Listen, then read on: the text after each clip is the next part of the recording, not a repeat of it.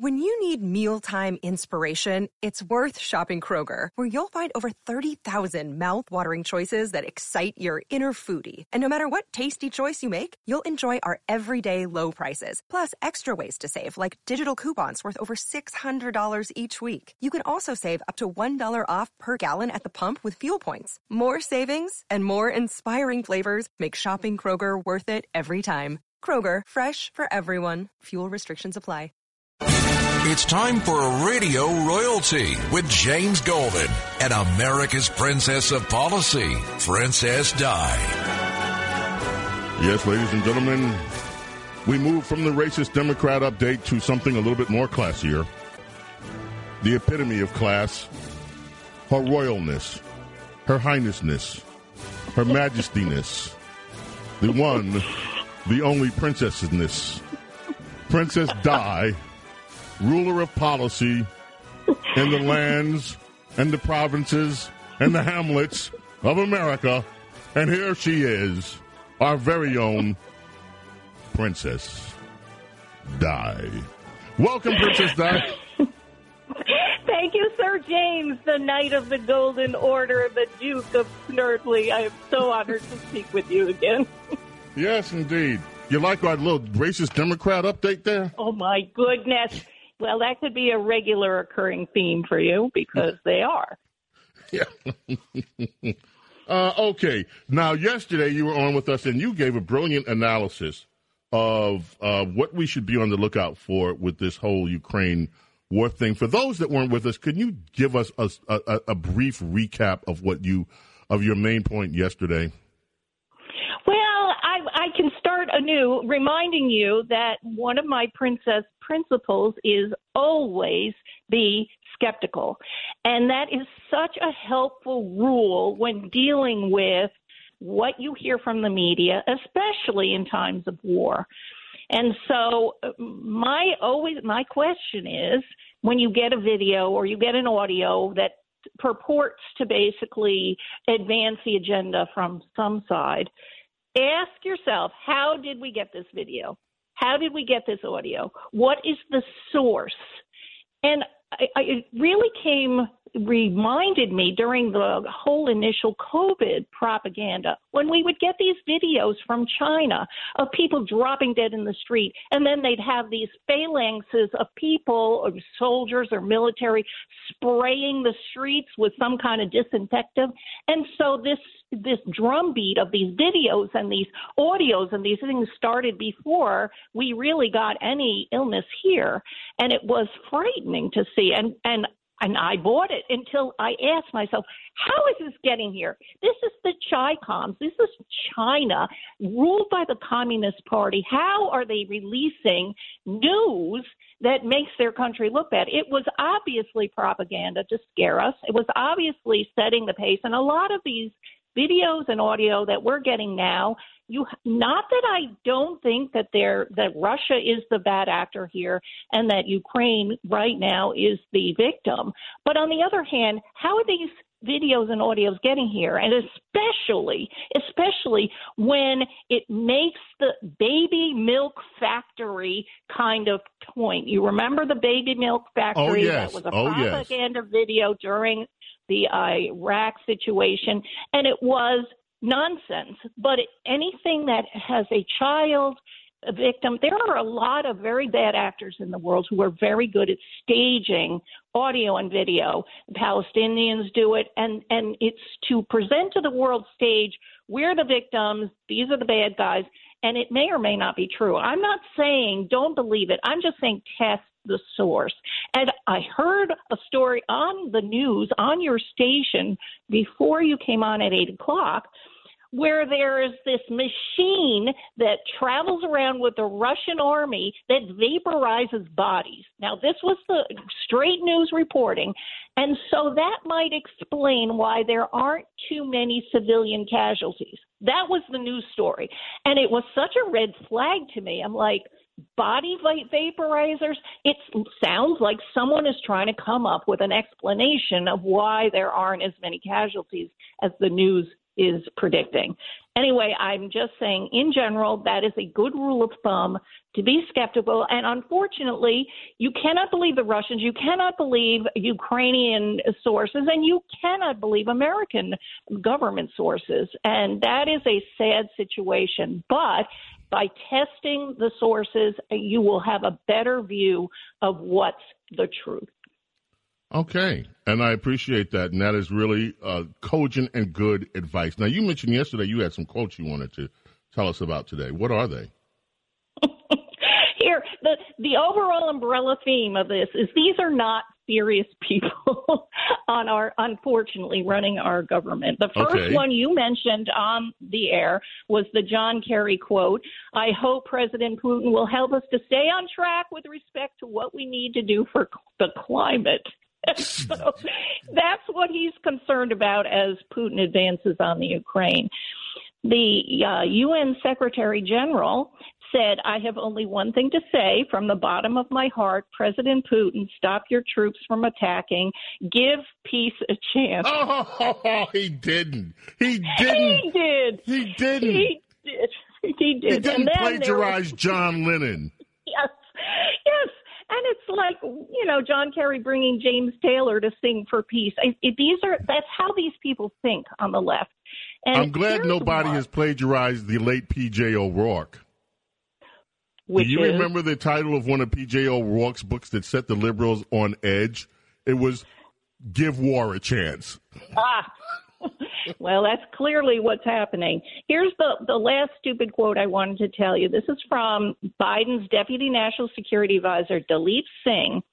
And he said, Strategic success in the 21st century is not about a physical land grab of territory. That's what Putin's done. In this century, strategic power is measured by economic strength, technological sophistication, and your story, who you are, what your values are. Can you attract ideas and talent and goodwill? And on each of these measures, this will be a failure for Russia. So this So wait a minute. Hold- hold- hold- hold- hold on. Hold on. left. I'm telling you. Hold on. I want to see if I got this right. I got to see if I get this right. So if Russia does meet their objectives and takes over the Ukraine and wipes out the current leadership and, and installs their own puppet government, they're not really going to be victorious because they have a bad story, and and because the they have a bad story. And it's not the about land grabs. Here. Yes, the naivety here, because that is what projecting power always is. You take the territory. And that is human history for thousands and thousands and thousands of years. And now these uh, naive leftists want to change it to, well, your narrative is good and you have goodwill. it is outrageous. And that goes to what you were talking about the purpose of the military. They do not believe in holding land and holding territory, in killing people and breaking things, as you say. But yet they have this, you know, utopian view of unicorns and rainbows, and you know, basically that Russia's going to lose because he looks bad. He doesn't care how he looks because he's grabbing the territory. And I want to segue into something about that. I want to give President Biden a new name, and that is he's in charge of MRGA. Make Russia great again. Whoa. Because, let me tell you, because Russia has been upset since the fall of the Soviet Union with NATO's expansion. And they haven't done anything about it until now. Why now? They're pushing back on the NATO expansion because they have the money. And who gave them the money? Your caller earlier raised this point. It was Joe Biden. Joe Biden, day one, supported Russian oil, Russian money from oil, Russian energy, and tamping down American energy. We have basically stopped competing with Russia. We're in, basically paying for Russian oil. We import 600,000 barrels of oil a day from Russia. And, you know, all of this money worldwide flowing to Russia instead of to America. That was Joe Biden's doing.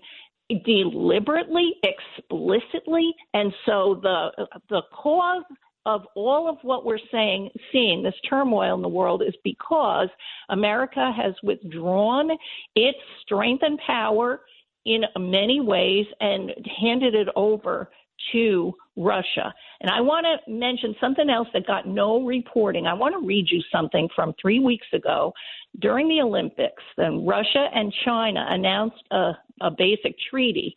Listen to this. China and Russia, on the opening day of the Winter Olympics, this is a Reuters report, declared a no limits partnership backing each other over standoffs on Ukraine and Taiwan with a promise to collaborate against the West. President Xi and Putin said their relationship was superior to any Cold War era alliance, which is NATO. And so what has happened is that Biden has pushed these two powers together and together they are competitive. Now, what what Trump's idea had been to basically capture Putin on our side as a balance to China. Well, of course, the entire political establishment hated that idea, and now we see Putin and and, uh, Xi in our in their arms in bed together, and that is very dangerous for the world. And a lot of people are predicting that Taiwan will be the next to fall. And this is one of the things that Xi has wanted long term, just as Putin has wanted from day yep. one to reconstitute the Soviet Union. They made a deal, and ha- they made this deal during the Olympics, and it has been so little reported. And you would think every single news analysis article about this particular move into Ukraine would include this tidbit, which is the most significant geopolitical development in in years. And yet the media has basically ignored it after the initial Reuters report. Well, because and that it, has to be known. Well, our media ignored it because it didn't have anything to do. There was no way they could make this look bad for Donald Trump. And that's the only thing that they're interested in doing. They still have yeah. Trump on the brain. They're not even looking at the world stage properly. They're still looking at yeah. everything through the lens of how can we keep Trump from regaining the presidency. That is the sole focus of the American media and the American left. Yes. So I've got, in addition to my always be skeptical princess principle, follow the money, follow the socialism, and watch what they do, not what they say. And if you watch what is happening, what they're doing, you've got a lot of contradictory information to what America is supposedly wanting. Biden and Russia are still on the same side negotiating the Iran nuke deal, which is really interesting. You remember that little altercation between the State Department, Ned Price, and the AP reporter, yes. Matt Lee. You, you referenced it earlier. Well, there was another one. There was another one this week when Ned Price, the State Department flack was out there bragging about the sanctions. And this AP reporter said, What are you talking about sanctions? There's a huge list of exceptions and exemptions to these sanctions. They are they are like Swiss cheese. And the United States and Russia are still basically in cahoots on almost every international uh, agreement organization. That's all proceeding exactly the same. So, uh, this AP reporter, I really would like to get to know him because he has been honest and basically skeptical and questioning. And of course, Ned Price, the State Department guy, had no answer for this. Well, we're just going to do what our national interest is. So Russia is still in SWIFT, which is the Society of Worldwide Interbank Financial Telecommunications. Everyone is wondering if we're going to put sanctions on Russia, why are they still able to operate 100% with their financial worldwide networks? Now, that is something that may change in the coming days. But Biden then went home to Delaware for the weekend. The Senate went on recess. They're behaving as if this isn't a crisis. They're all saying crisis, crisis, crisis. But you watch what they do. The other interesting thing, James, this one gets me that Russia basically opened overtures for negotiations for peace talks with the Ukraine, and Zelensky accepted, and they were making initial plans to meet, and the United States State Department threw cold water on it.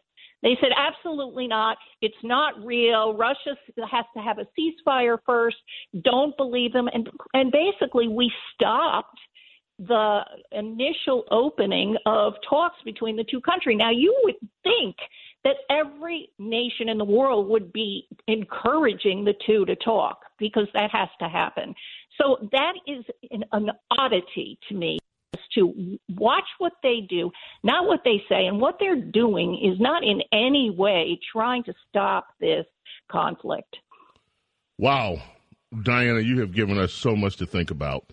This is just completely an amazing analysis that you will not get anywhere else but here.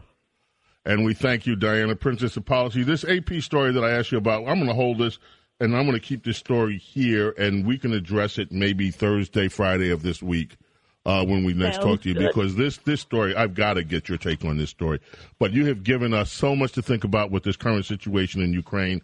And again, folks, you will not get this detailed analysis anywhere else but this program and from you see why we call her the princess of policy. Diana, me thank you so much. Thank you, James.